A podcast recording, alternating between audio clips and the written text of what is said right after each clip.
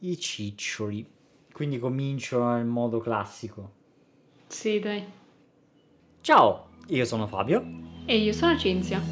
E bentornati su Funzione Animazione in questo che è un video un po' speciale rispetto al solito.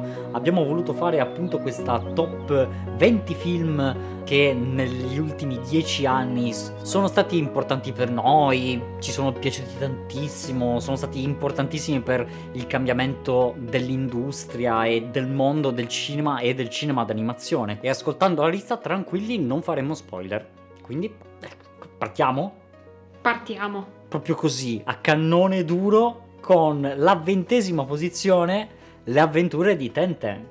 Sì, Le avventure di Tenten è un film di Steven Spielberg del 2011 che la prima volta che abbiamo visto ci ha lasciato davvero molto sorpresi. Innanzitutto divertente, cioè il personaggio del capitano è veramente qualcosa di spassosissimo. Fantastico. E poi è un po' uno dei primi film d'animazione che usa la tecnica della motion capture Esatto, il tutto unito comunque a un regista che non si era mai confrontato con l'animazione, è stato il suo primo film d'animazione e diciamo che questo ha portato molto interesse sul film perché essendo appunto diretto da Steven Spielberg, le persone che non hanno di solito magari contatti con il mondo del cinema d'animazione hanno rivolto comunque uno sguardo anche a questo mondo. Il film lo trovo particolarmente interessante sia per la scrittura, perché appunto ci sono personaggi molto divertenti, caratterizzati, però la cosa che colpisce di più sicuramente è la tecnica, perché questo 3D che in certe scene raggiunge quasi il fotorealismo e vi ricordo che stiamo nel 2011, è davvero incredibile con tra l'altro una menzione anche a quella che è la regia e il montaggio che in alcuni cambi di scena utilizza delle transizioni diciamo che almeno io non avevo mai visto prima. Sì, diciamo che il 3D e il digitale permettono anche a Spielberg di sperimentare un po' di più nella regia con scene ad esempio come quella della motocicletta che è praticamente un piano sequenza con dei movimenti di camera davvero molto interessanti e che fanno risultare tutta la scena molto dinamica. Quindi film consigliatissimo, anche se non serve che ve lo diciamo, praticamente tutti questi film sono molto molto consigliati da vedere a chi non li abbia mai visti. E passiamo alla diciannovesima posizione. Wolf Children di Mamoru Usoda del 2012. In questo film, come in altri del regista, viene un po' preso il tema quotidiano e familiare e mischiato con una chiave un po' più fantasy. Infatti in questo caso si tratta di una madre rimasta sola che ha due figli, Ame e Yuki, che sono metà umani e metà lupi. Quindi in questo film, oltre al tema anche della famiglia, viene anche affrontato il tema dell'accettazione, diciamo, di, di se stessi e di trovare la propria strada, il proprio posto nel mondo. Sì, una narrazione molto intima, molto delicata, eh, davvero bella, che rendono fondamentalmente questo film uno dei migliori del regista, se non quasi il migliore. Sicuramente degli ultimi dieci anni è il migliore, anche se allungando un po' il tempo ci sarebbe Summer Wars che, diciamo, rimane ancora il mio preferito di questo regista. Quello che mi piace personalmente di Osoda sono proprio i momenti un po' più tranquilli, un po' più, se possiamo dire, introspettivi, che lasciano spazio, diciamo, alle azioni quotidiane che magari possono sembrare futili, ma che in realtà fanno trasparire un po' il carattere dei personaggi, un po' in chiave neorali- un po' in chiave neo- un po' in chiave neoreal- un po' in chiave neorealista, diciamo. Ecco, alla quinta volta ce l'ha fatta e passiamo alla diciottesima posizione. Lo vuoi dire tu o sei offesa? Sono offesa. Perfetto. E questa posizione diciamo che è stata alzata un po' da noi in classifica un po' per patriottismo, diciamo. Gatta Cenerentola del 2017, diretto da Alessandro Rack, Ivan Capiello, Marino Guarnieri e Dario Sansone, è il secondo film di questo studio d'animazione nato a Napoli nel 2013 e che aveva esordito nel mondo del cinema con L'arte della felicità. che era sicuramente una pellicola interessante, anche se dalla narrazione un po' confusa, molto diciamo d'autore, con una tecnica interessante che è stata evoluta poi nel secondo film, appunto Gatta Cenerentola, e che in quest'ultimo ha una resa davvero ottima. E se il nostro giudizio non dovesse bastarvi, sappiate che ha anche vinto due Davide di Donatello e un Astro d'Argento, quindi non proprio un filmetto che abbiamo alzato in classifica per, per, puro patriottismo. Diciamo che c'è comunque sicuramente tanto coraggio produttivo e anche tanta innovazione in questa pellicola. Con coraggio produttivo mi riferisco al fatto che ovviamente essendo stato fatto in Italia il budget se lo mettiamo a confronto con gli standard americani è proprio budget zero, ma sì. s- sotto zero. In, negli Stati Uniti verrebbe considerato a budget zero. Quindi per realizzarlo si sono anche dovuti ingegnare e sottolineerei il fatto che hanno usato Blender, che è per chi magari non lo sapesse perché vive sotto una pietra, non so. Troppo. No, Lascio anche tutto questo, vai, vai. per chi non lo sapesse, perché magari è cresciuto sotto una pietra, non me ne vogliate. È un software di modellazione, shading, rendering, compositing e chi più ne ha più ne metta open source. Quindi un notevolissimo strumento che consente a piccoli studi come quello di Alessandro Rack di portare alla luce pellicole come Gatta Cenerentola. Sì, quindi lo studio Mad Entertainment ha preso Blender per realizzare i modelli 3D degli ambienti, dei personaggi, per fare le animazioni traccate in motion tracking con la camera dell'Xbox One, facendo tutte le animazioni in modo molto diciamo anche casalingo a volte, per poi andare ad estrapolare quelle immagini e elaborarle successivamente con texture, ricolorazione, color correction, eccetera, eccetera. Il risultato finale è, davvero davvero ottimo. Il tutto unito a questa atmosfera eh, noir poliziesca con queste ambientazioni davvero belle che vanno dal bordello più basso al casino extra lusso pieno di lustrini, cantanti, eccetera, eccetera. E ora la posizione 17 con Dragon Trainer, diretto da Chris Sanders e il nostro amatissimo Dean DeBlois.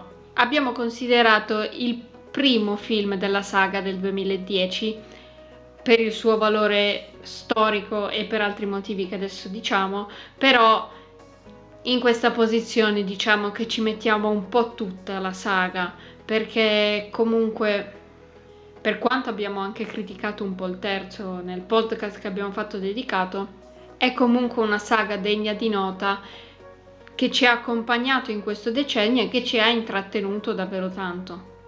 Sì, e questo merito va in particolare al primo film, perché appunto nonostante non sia un film perfetto, diciamo che a livello tecnico è un po' carente sotto alcuni punti di vista, i modelli non sono proprio il massimo, anche se comunque si sono molto impegnati in quella che è la ricerca dei vari tipi di fuoco e fiammate. Il tutto unito a delle ambientazioni anche molto belle, però comunque questo film si merita il posto perché è riuscito, partendo dal nulla, a creare quella che è una delle saghe più grandi e memorabili del decennio. Io poi in particolare ci vado completamente in brodo di giuggiole perché ha delle scene che mi hanno portato ad amare l'animazione, a scoprirla. È stato uno dei film che mi ha aperto gli occhi su questo mondo e di cosa un film, anche se fatto in animazione, poteva trasmettere.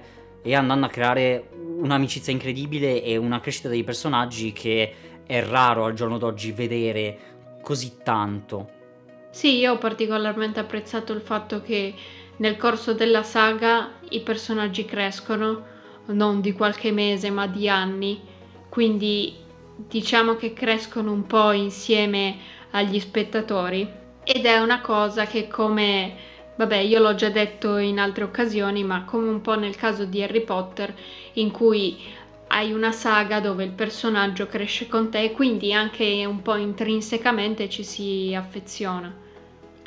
E poi un altro aspetto che apprezzo particolarmente della saga di Dragon Trainer è che la scrittura è buona, in certe parti meno, in certe altre di più, però apprezzo particolarmente il fatto che a volte il film dà semplicemente spazio a momenti senza dialogo. Mi spiego.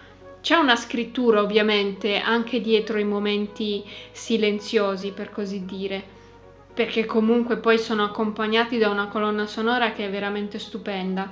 Però in questi momenti diciamo che viene anche lasciato molto più spazio agli animatori di esprimere le emozioni semplicemente utilizzando la loro arte, quindi senza dover andare ad aggiungere una battuta che in tanti casi nell'animazione, alcune battute nei film d'animazione risultano didascaliche e semplicemente messe lì per, non so, far capire il concetto allo spettatore anche se comunque si capisce già da solo o comunque non c'è il caso di andare a rimarcarlo. Sì, alcune scene sono veramente un connubio di animazione, fotografia, colonna sonora che è incredibile, è la mia colonna sonora preferita di qualunque film, eh, la canzone Coming Back Around me la riascolto sempre in continuazione, non me ne stanco mai, ogni volta che mi parte a caso perché ce l'ho eh, anche tra le salvate mi fermo quasi a, di fare quello che sto facendo per godermela a pieno e è un film veramente molto, molto importante per me non è riuscito a salire tantissimo nella classifica perché comunque bisogna tenere conto del fatto che ci sono molti altri film che hanno portato innovazione tecnica e storie veramente scritte davvero davvero bene, senza un buco di trama o una riga di dialogo che non vadano bene, quindi c'è anche da tenere in considerazione questo. E sullo scalino 16 abbiamo Weathering with You, di nuovo un anime giapponese, ma questa volta di Makoto Shinkai, che è stato rilasciato nel 2019, quindi fresco fresco. Makoto Shinkai è una delle figure tra i registi giapponesi che sta emergendo nel panorama in questi anni, infatti con eh, la fine, purtroppo, dello studio Ghibli per come lo si è conosciuto fino a questi anni, stanno un po' riuscendo ad uscire figure che magari in passato venivano totalmente nascoste all'ombra di Miyazaki e Takahata. E la particolarità di Shinkai è il fatto che realizza dei film che hanno un livello di dettaglio nel disegno, nell'illustrazione, che lascia veramente sbalorditi, cioè per essere un film in tecnica tradizionale, certe inquadrature ti chiedi se siano delle fotografie o se siano dei, dei disegni, cioè pazzesco. E poi, vabbè, è anche divertente vedere come in internet ci siano le persone che vadano effettivamente nei posti di Tokyo o altri a cui si è ispirato per fare la foto dall'esatta inquadratura che c'è nel film e fare il confronto tra l'inquadratura del film e quella reale e bisogna dire che tante volte la somiglianza è sorprendente, sbalorditiva. Esatto, gli sfondi sono sempre stati fin dai primissimi film di Shinkai, fin dalla voce delle stelle, 5 cm al secondo, sono sempre stati il suo punto centrale, lui quello fa. Infatti diciamo che le storie erano sempre un po' la solita lontananza che non si può colmare, l'amore impossibile da unire e in questo caso anche Weathering With You non fa eccezione per quanto riguarda la trama base, però la scrittura è veramente salita di livello, anche rispetto a Your Name che seppur sia stato un enorme successo di botteghino, di critica eccetera, aveva comunque problemi di scrittura, in questo caso trovo che non solo sia migliorata di molto, ma sia anche molto interessante. Sì, mentre magari nei primi film Shinkai dava un po' più spazio semplicemente al visual, quindi aveva comunque una storia un po' onirica, un po' introspettiva, fatta di lunghe pause, semplicemente di contemplazione del paesaggio da parte dei personaggi. Con gli ultimi film diciamo che sta un po' più spostando l'ago della bilancia verso la direzione di una trama un po' più consistente, lasciando un po' indietro in alcuni casi gli sfondi visual e i suoi momenti clou, per così dire. Sì, perché c'è da dire che se sono molto più godibili come, come film, Weathering With You or Your Name, c'è da dire però che visivamente l'aspetto sta un po' calando. In Your Name è ancora molto preponderante, ci sono ancora queste scene incredibili, classiche di lui, di questi cieli tagliati a metà dalle nuvole. E nonostante anche in Weathering With You comunque questo aspetto visivo sia forte, non è preponderante e non è più il protagonista come lo era una volta. E appunto ci sta perché in questo modo il film appunto risulta più godibile, più film che racconta una storia e non cortometraggi, mediometraggi che per lui erano sempre stati un modo per mettere in sequenza, diciamo così, le sue bellissime immagini in modo da dargli ancora più risalto. In questo modo il regista unisce la parte visiva con cui è diventato il regista che è oggi con una scrittura davvero ottima, diventando così un punto di riferimento per l'animazione nipponica. E in quindicesima posizione abbiamo Ralph Spacca Tutto, diretto da Rich Moore nel 2012, che come nel caso di Dragon Trainer mette in campo un'amicizia tra Ralph, che è il cattivo del gioco Fixit Felix, molto pronunciabile tra l'altro come nome, e Vanellope, che è invece una pilota di Sugar Rush. Quindi due mondi molto diversi, ma i due personaggi sono comunque accomunati da questo desiderio di appartenenza e di trovare il loro posto nel mondo.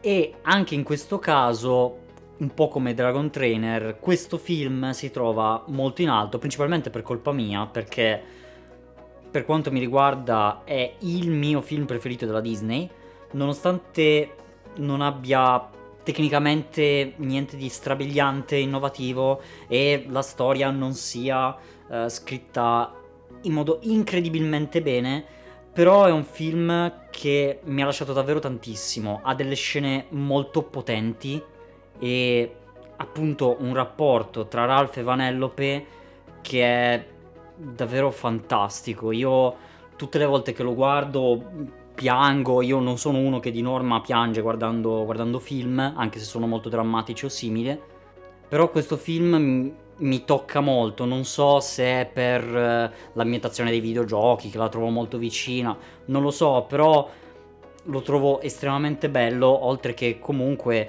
con una scrittura sì che non è estremamente innovativa o chissà che, però comunque che ha personaggi, scene, ambientazioni e concept che sono davvero interessanti. Quindi detto questo, subito dopo abbiamo un altro film della Disney, Rapunzel, diretto da Nathan Grino e Byron Howard nel 2010. E questo film è un po' speciale per diversi aspetti dal punto di vista tecnico e produttivo. Infatti è il primo film Disney che realizza una principessa con la CGI Inoltre rappresenta un po' il ritorno all'animazione di Glen Keane, che è lo storico animatore di Ariel e Pocahontas, e infine è stato il film più costoso tra i classici Disney. Secondo me questo film è speciale sia per la storia, perché è molto carina, divertente, un po' autocritica se vogliamo sulla fiaba perfetta della principessa e del principe, perché comunque ci sono certi elementi un po' autoironici e che prendono in giro un po' la classica fiaba ed è anche una storia che contiene dei momenti molto belli che danno forti emozioni e con delle canzoni che a me sono piaciute davvero tanto.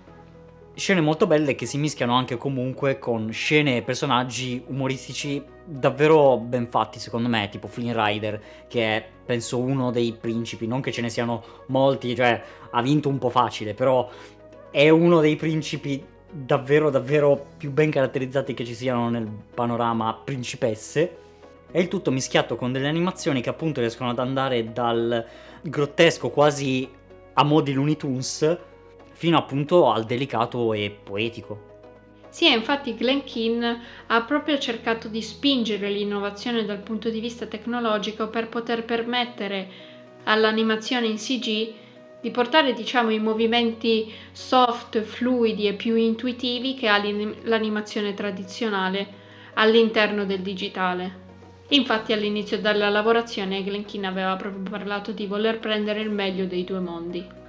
Per non parlare della sfida tecnica incredibile dei capelli di lei che da gestire sono stati un vero inferno e hanno dovuto fare tutto da zero, memorabili le incredibili esplosioni di capelli di, di Rapunzel che, che si vedevano nelle prime fasi della lavorazione. E che infatti hanno richiesto poi ben 5 anni prima di arrivare ad una simulazione che andasse bene per la produzione. Tredicesimo posto, Il libro della vita, diretto da Jorge Gutiérrez, che non so come si pronuncia, chiedo scusa, e rilasciato nel 2014.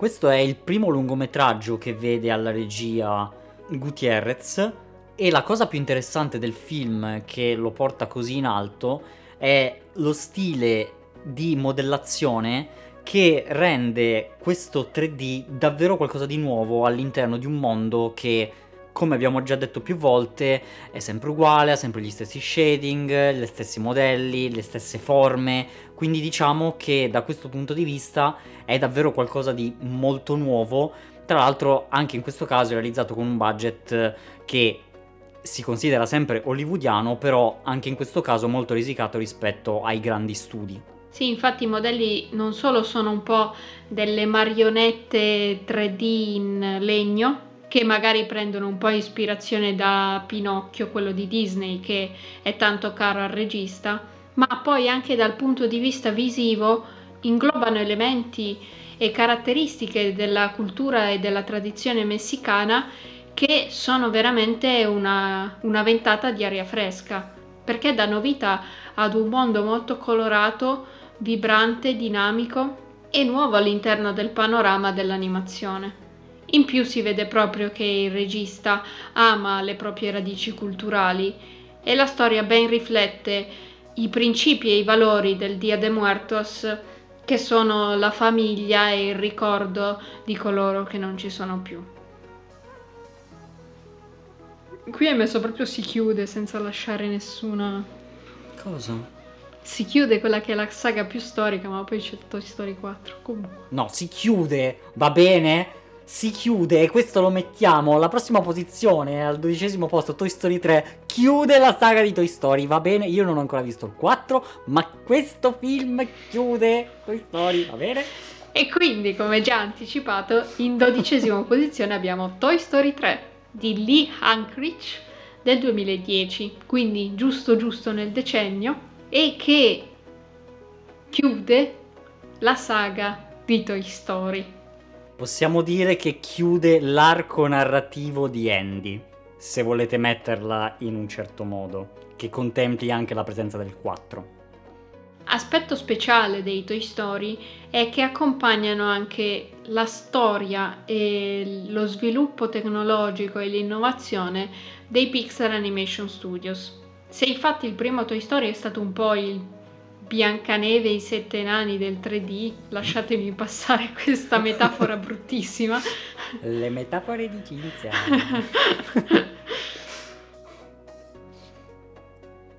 Perché di fatto ha dato il via alla produzione di film d'animazione in 3D. Poi anche gli altri Toy Story, se guardati nell'arco della storia della Pixar, segnano diciamo i capisaldi dell'innovazione dello studio. Sì, perché comunque il primo film, per quanto sia il primo lungometraggio d'animazione tridimensionale mai stato fatto, bisogna considerare che ha già una qualità davvero molto alta. Certo, merito del fatto che erano giocattoli fatti di plastica o stoffa e che quindi Renderman reggeva davvero bene quei materiali, infatti i bambini non si possono guardare ma Toy Story 3 rappresenta anche la chiusura di una saga che ha visto veramente la crescita di alcuni di noi che scoprendo il primo Toy Story da piccoli hanno visto proprio la crescita con loro dei vari giocattoli e di Andy.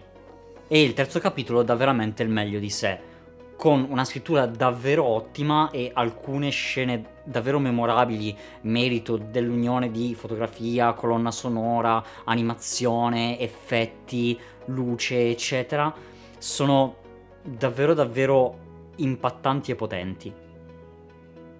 All'undicesimo posto, prima di entrare nella top 10, abbiamo Coco, diretto sempre da Lee Anchorage e uscito nel 2017. Vorrei fare solo una piccola osservazione, so che sono un rompiballe, però il libro della vita è uscito nel 2014 e da lì era partita la mania del giorno dei morti, eccetera, e subito dopo è arrivato Coco, che ha avuto ovviamente molto più successo di Il libro della vita. E niente, questa cosa mi dà un po' fastidio, basta, sto zitto. Sì, ovviamente c'è un po' il dubbio se Pixar abbia preso ispirazione dal libro della vita per realizzare Coco perché ha avuto grande successo il libro della vita, eccetera, eccetera, eccetera. Ovviamente Pixar dice no, davvero? Avevano già fatto un film sul Dia de Muertos? Non l'avevamo visto, che sorpresa! E niente, è andata così. C'è da dire però che se consideriamo il fatto che sì, sono ambientati nello stesso giorno, nello stesso giorno, il resto, il resto non è che sia molto simile tra i due film. Il libro della vita è un triangolo amoroso, invece Coco secondo me si concentra molto di più sul tema della famiglia e dei sogni del piccolo protagonista Miguel. Sì, infatti la narrazione risulta molto più profonda e toccante in Coco, grazie comunque ad anni e anni di esperienza dei Pixar Studios nel raccontare storie veramente incredibili. Il tutto unito a un comparto tecnico maestoso con, mi pare, la scena, quella della città dei morti, che ha il più alto numero di luci mai renderizzato e con un risultato visivo davvero pazzesco, coloratissimo, davvero molto molto bello, anche se appunto standardizzato alla linea Pixar. Sì, a mio parere Coco è una storia che rimane molto più nel cuore, sia appunto per l'aspetto molto caldo e colorato, nonostante si tratti del mondo dei morti, ma è proprio considerato così nella tradizione messicana, quindi comunque come una festa divertente e colorata e secondo me la storia di Coco rimane molto più nel cuore, sia per l'aspetto visivo ma anche per le canzoni che sono non buttate lì a caso tanto per riempire 5 minuti, ma sono effettivamente parte integrante della storia e raccontano qualcosa e portano avanti la trama. Oltre che essere perfettamente coerenti all'interno della trama perché appunto sono musicisti, quindi è normale. Sì, esatto, quindi non sono campate a caso. E devo dire che il tema della famiglia e del ricordo dei cari che non ci sono più è veramente molto toccante. Mi ha comunicato davvero molto questo film. E Coco più di tutti, secondo me, ci ricorda quanto sia importante ricordare. Entriamo quindi nella top 10 con La canzone del mare, diretto da Tom Moore è uscito nel 2014.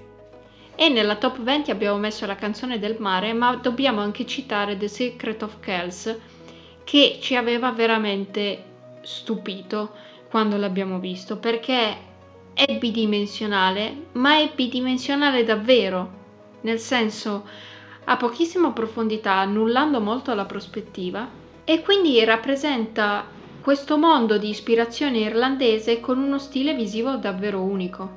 Stile che viene anche portato nella canzone del mare. Esatto, la canzone del mare racconta delle leggendarie Selkie, il mito delle donne che potevano trasformarsi in foche bianche. E come per Secret of Kells, Song of the Sea appunto contiene innanzitutto uno stile e una realizzazione davvero magistrale, anche se fatto da un piccolo studio, Cartoon Saloon, e con una storia che viene raccontata attraverso scene molto toccanti e principalmente comunque con una narrazione muta, visto che è muta anche la protagonista. Quindi davvero un ottimo film che, anche se indipendente, è riuscito a creare un film che ha avuto veramente un grande impatto nel mondo del cinema internazionale e che utilizzando l'animazione tradizionale mette in campo uno stile davvero bellissimo. E in nona posizione abbiamo Loving Vincent, diretto da Dorota Kobiela e Hugh Welchman, uscito nel 2017. Questo film, dalle prime inquadrature o quadri, è qualcosa di incredibile. Perché? Diamo un minimo di contesto. Sono 94 minuti di film in cui ogni fotogramma è stato dipinto a mano su tela con colori ad olio, fotogramma per fotogramma, il che ha dell'incredibile. È il primo film mai realizzato in questa tecnica, è fondamentalmente animazione tradizionale ma artistica nel senso più classico della pittura, non che il cinema d'animazione non sia arte, e che racconta appunto della morte di Vincent, di come sia avvenuta e dell'ultima lettera che ha scritto. È uno spoiler dire che Vincent Van Gogh è morto? Non credo, lo sapranno. Sì, la storia è scritta molto bene e rappresenta davvero in maniera accurata, secondo me, la sensazione o comunque i pensieri o la storia che uno si può raffigurare nella mente quando legge tutte le lettere che aveva scritto Van Gogh al fratello. E lo fa dal punto di vista del figlio del postino che si occupava di recapitare le lettere di Vincent. Quindi diciamo un punto di vista interessante è una trama che si svolge attraversando, diciamo, proprio le tele più famose dell'artista. Infatti, i registi hanno voluto che alcune specifiche inquadrature fossero l'esatta riproduzione delle opere più famose di Vincent e anche di quelle che avevano lasciato di più ai registi. Sì, questo è il film di cui veramente si può dire che ogni frame si può prendere ed è un quadro a sé stante, letteralmente. Ottavo posto, Frozen, diretto da Chris Buck e Jennifer Lee, uscito nel 2013. Di Frozen abbiamo fatto un podcast tutto dedicato, quindi non staremo qui a dilungarci troppo, però è sicuramente degno di essere nella top 20 perché è stato il film d'animazione che ha un po' sconvolto l'industria e che ha avuto un successo internazionale davvero davvero clamoroso. Se la prima mezz'ora di film è un po' blanda e la tecnica non è delle migliori, diciamo che da quando inizia a nevicare a quando torna di nuovo l'estate è davvero un susseguirsi di tecnica, storia, canzoni, tutto davvero ben studiato e con una resa davvero impattante.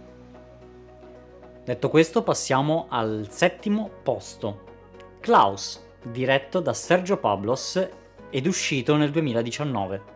Anche in questo caso abbiamo dedicato un intero podcast per parlare di Klaus, vi invitiamo ad andarlo ad ascoltare se volete approfondire.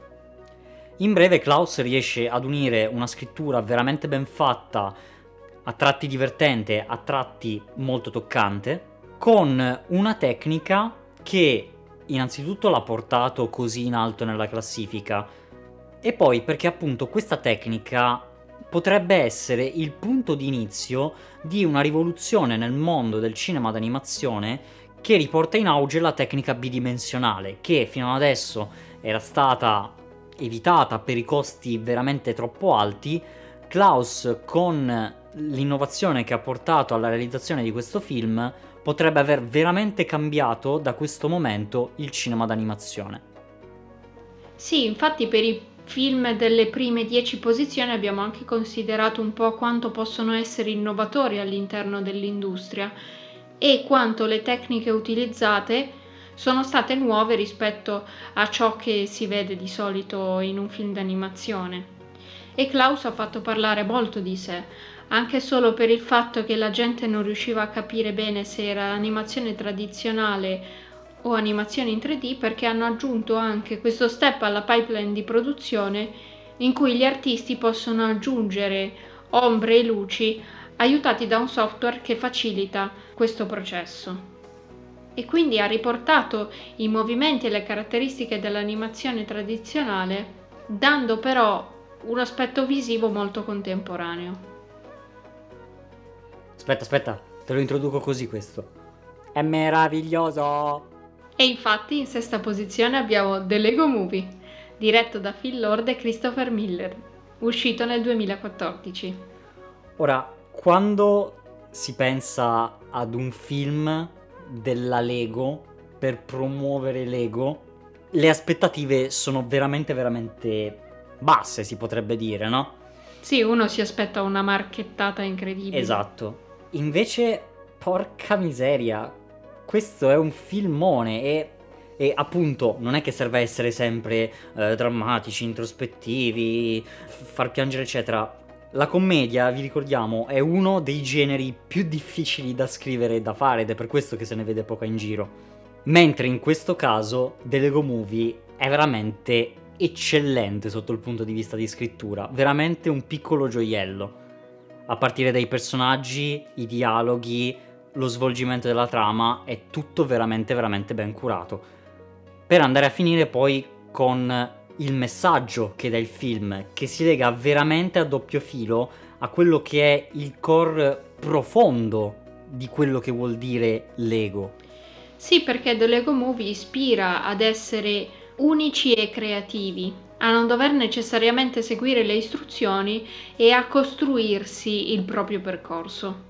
E inoltre The Lego Movie, dal punto di vista della tecnica, è davvero qualcosa di sorprendente perché hanno realizzato in 3D uno stop motion di Lego, in sostanza, ispirandosi ai tanti stop motion fatti con la Lego che si vedono in giro, anche amatoriali che si possono vedere su YouTube, e Animal Logic riesce a portare tutte queste caratteristiche all'interno del 3D con una cura del dettaglio pazzesca, cioè i graffi sui cubetti, gli angoli un po' storti, il fatto che non tutti combaciano perfettamente, ma a volte ci sono un po' più di spazi tra vari cubetti, hanno veramente considerato quello che sarebbe stato possibile realizzare con uno stop motion fatto di Lego e hanno realizzato esattamente quello. Quindi è davvero qualcosa di bellissimo da guardare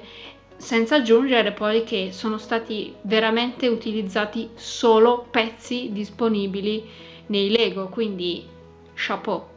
Sì, tutte le costruzioni sono veramente realizzabili e tra l'altro questa tecnica è stata scalata in un modo epico, ci sono delle robe enormi, gigantesche, set che proprio sfruttando il digitale si sono potuti fare ma che non sarebbero mai stati possibili da fare, set con milioni di milioni di milioni di cubetti, altro che Legoland.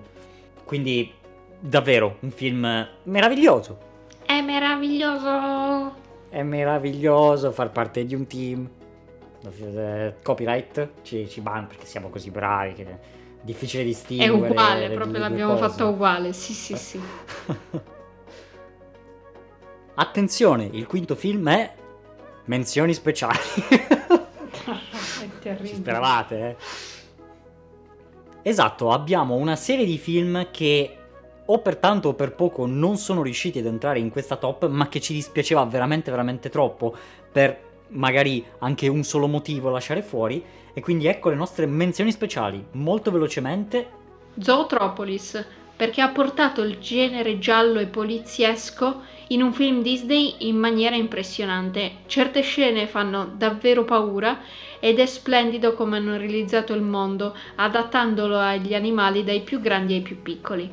Mune, Il Guardiano della Luna, un film d'animazione francese indipendente che, nonostante il budget risicato, ha una qualità che può pareggiare con i grandi studi e una storia davvero ben scritta. Snoopy and Friends, che ha saputo... Cosa stavo pensando?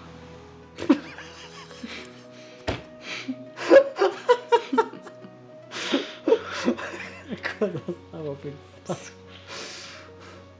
Snoopy and Friends che ha affrontato davvero bene la sfida di portare un fumetto bidimensionale in un mondo tridimensionale, per la prima volta utilizzando tecniche e dettagli che sono propri del cartaceo. Cicogna in missione, un film dalla scrittura davvero divertente, scoppiettante e con un bellissimo messaggio di fondo. Cube la spada magica, il mio film preferito in stop motion dello studio Laika che porta il Giappone in un mondo magico e epico dove gli origami la fanno da padrone. Anomalisa, un'accuratissima animazione stop motion che non lascia spazio a fronzoli e punta tutto sul realismo, che racconta una storia psicologica in modo crudo e vero. Ernest e Celestine, una fiaba quasi uscita da un libro illustrato per bambini che ha come protagonisti un orso e un topolino che si fanno spazio in un mondo delicato e colorato ad acquerello. Kung Fu Panda 2, il migliore della trilogia del Panda Po, che emoziona sia per i messaggi e la delicatezza di alcune scene, ma che colpisce anche moltissimo dal punto di vista visivo per quanto riguarda le ambientazioni e i personaggi, portando in scena un cattivo veramente ben realizzato. La forma della voce, un anime drammatico che ha per protagonista una ragazza sordomuta in cui vengono raccontati il bullismo e la violenza che purtroppo fanno parte certe volte della cultura giapponese. Ribelle, Brave, film che al tempo dell'uscita nel 2012 aveva la qualità più alta che si fosse mai vista in un lungometraggio 3D per aver ricreato con qualità davvero incredibile le foreste scozzesi e i capelli rosso fuoco della principessa Pixar. Capite bene che abbiamo corso moltissimo perché sennò questo podcast durerebbe 5 ore, però anche questi film sono tutti molto vivamente consigliati. Finite le menzioni speciali, partiamo con la top 5. Quinta posizione, L'isola dei cani, diretto da Wes Anderson, anno 2018. Anche su questo film abbiamo fatto precedentemente un podcast tutto dedicato, quindi non ci dilunghiamo qui, però bisogna sottolineare che essendo Wes Anderson un regista molto autoriale che lavora principalmente nel mondo live action, è riuscito a portare in questo film d'animazione una qualità registica che di rado si trova nell'animazione. Essendo un regista che punta molto sull'aspetto visivo dell'inquadratura, della posizione degli elementi e dei personaggi, questo film ha una componente visiva e una precisione e perfezione delle inquadrature, della realizzazione delle ambientazioni e dell'animazione in stop motion veramente incredibile. Fab? Ho sentito Ti ho, ho perso, ti sto perdendo. Sì? Sei crollata? Aiuto! Fabio! Qualcuno qui... Eh... Pronto! Sei caduto... Cinzia! SOS! Tu, e... tu! Sei caduta. Ma qualcuno... tu sei caduto. No, non è vero. Io cosa c'entro? Non, ah, boh, io ad un io. certo punto non ti ho più sentito. E dico eh. E in quarta posizione abbiamo Si alza il vento, diretto da Hayao Miyazaki nel 2013. Decimo e ultimo film del regista è il perfetto coronamento della carriera di uno dei più grandi registi del cinema d'animazione. E passo la palla a Fabio perché se no muore. Allora, piccola premessa. Questo film è stato il soggetto della mia tesina del liceo, della maturità. E questa pellicola mi è davvero entrata nel cuore lo ritengo ad oggi il miglior film, non il miglior film d'animazione, il miglior film che io abbia mai visto. Ne apprezzo ogni fotogramma e credo che sia la perfetta conclusione della carriera di Miyazaki. La storia racconta di Jiro Rikoshi, un progettista di aeroplani che è realmente esistito negli anni durante la seconda guerra mondiale e grazie alla sua storia di vita e alle sue vicende Miyazaki racconta quelli che sono i temi che più gli sono vicini. Il volo, innanzitutto, quindi questo strumento che è l'aeroplano, che è incredibile dal punto di vista tecnico, che permette all'uomo di realmente toccare il cielo, ma che d'altra parte è una macchina di morte e di guerra e quindi entrano in gioco i temi dell'aviazione, della bellezza tecnica del volo, il terrore della guerra, l'ombra della morte e anche qualcosa di molto più personale legato alla vita, all'infanzia del regista, quindi anche l'ombra della malattia, la forza dell'amore, il coraggio di andare avanti per fare il proprio dovere. L'unione di questi temi, di questi dubbi, di queste domande che Miyazaki da sempre si pone, lo rendono veramente il suo film più personale e per questo io ritengo che sia veramente il suo lavoro migliore e, ripeto, il coronamento più alto della carriera di uno dei registi più grandi che l'animazione abbia mai visto. Successivamente restiamo molto vicino a Si alza il vento, saliamo sul podio, terza posizione,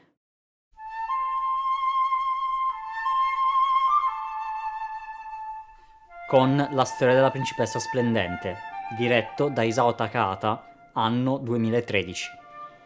In questo film Takata ha voluto raccontare una leggenda, una storia molto conosciuta nel mondo nipponico, che è quella della principessa splendente.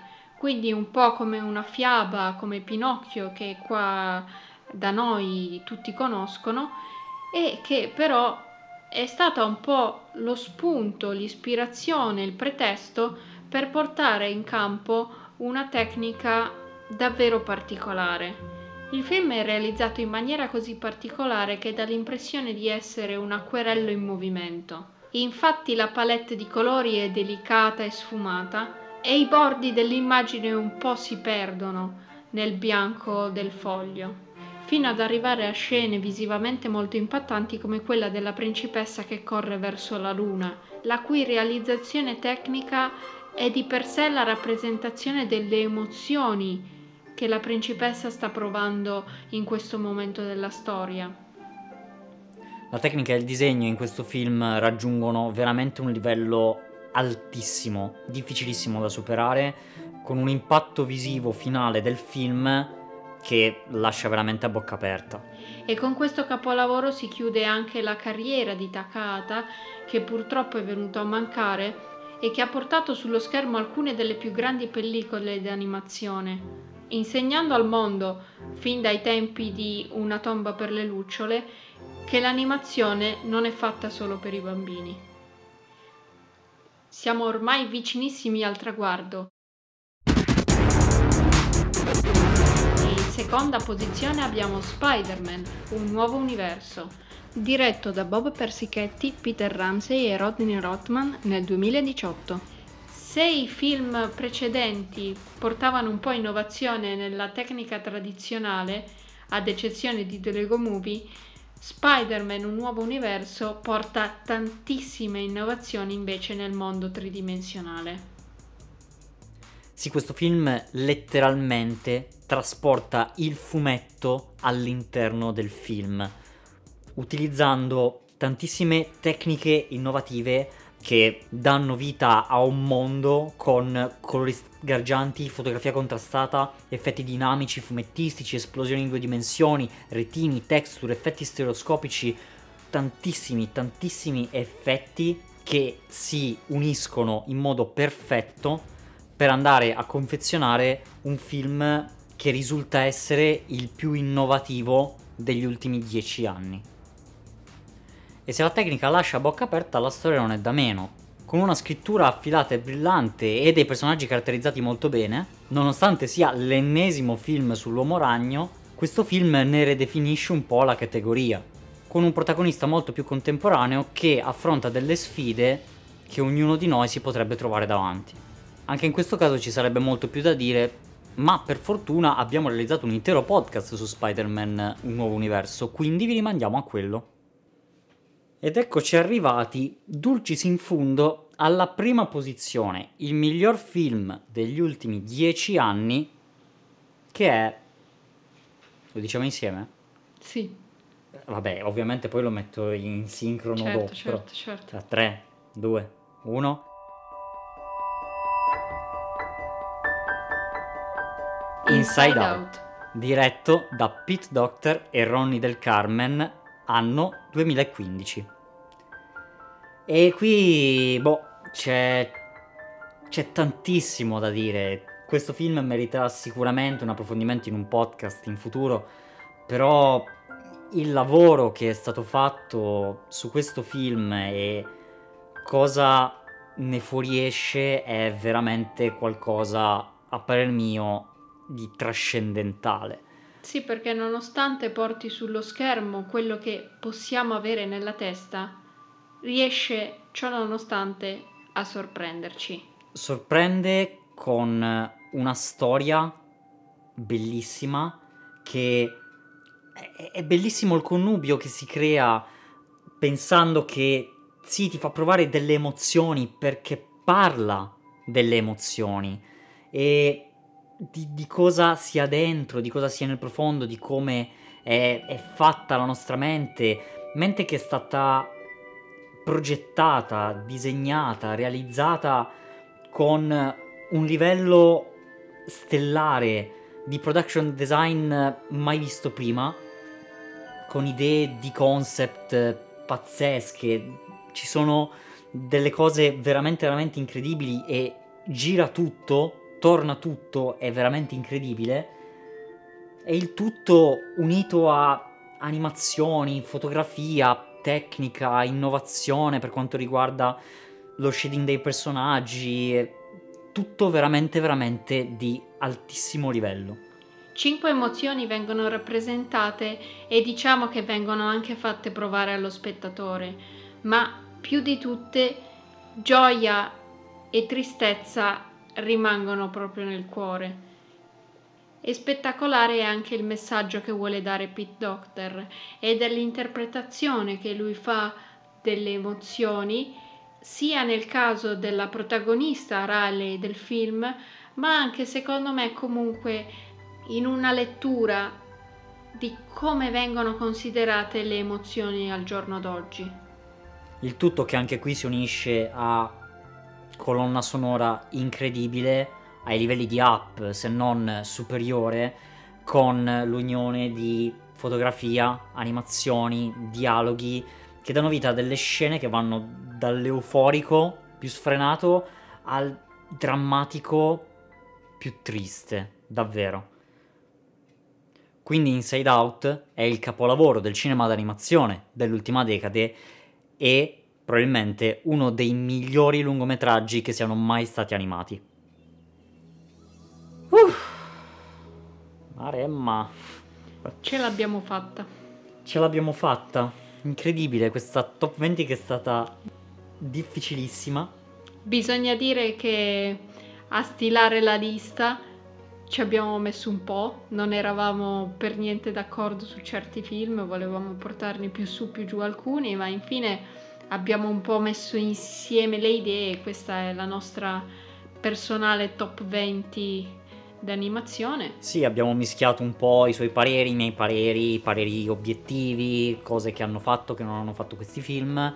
Abbiamo mosso in continuazione su e giù film, eh, su e giù e Tuttavia... Probabilmente dopodomani cambieremo già idea, ma... Sicuramente, però tuttavia siamo subito stati sicuri fin dall'inizio, appena abbiamo deciso la prima posizione, quale sarebbe stato il film della prima posizione. Su quello non abbiamo mai avuto dubbi, che sarebbe stato Inside Out.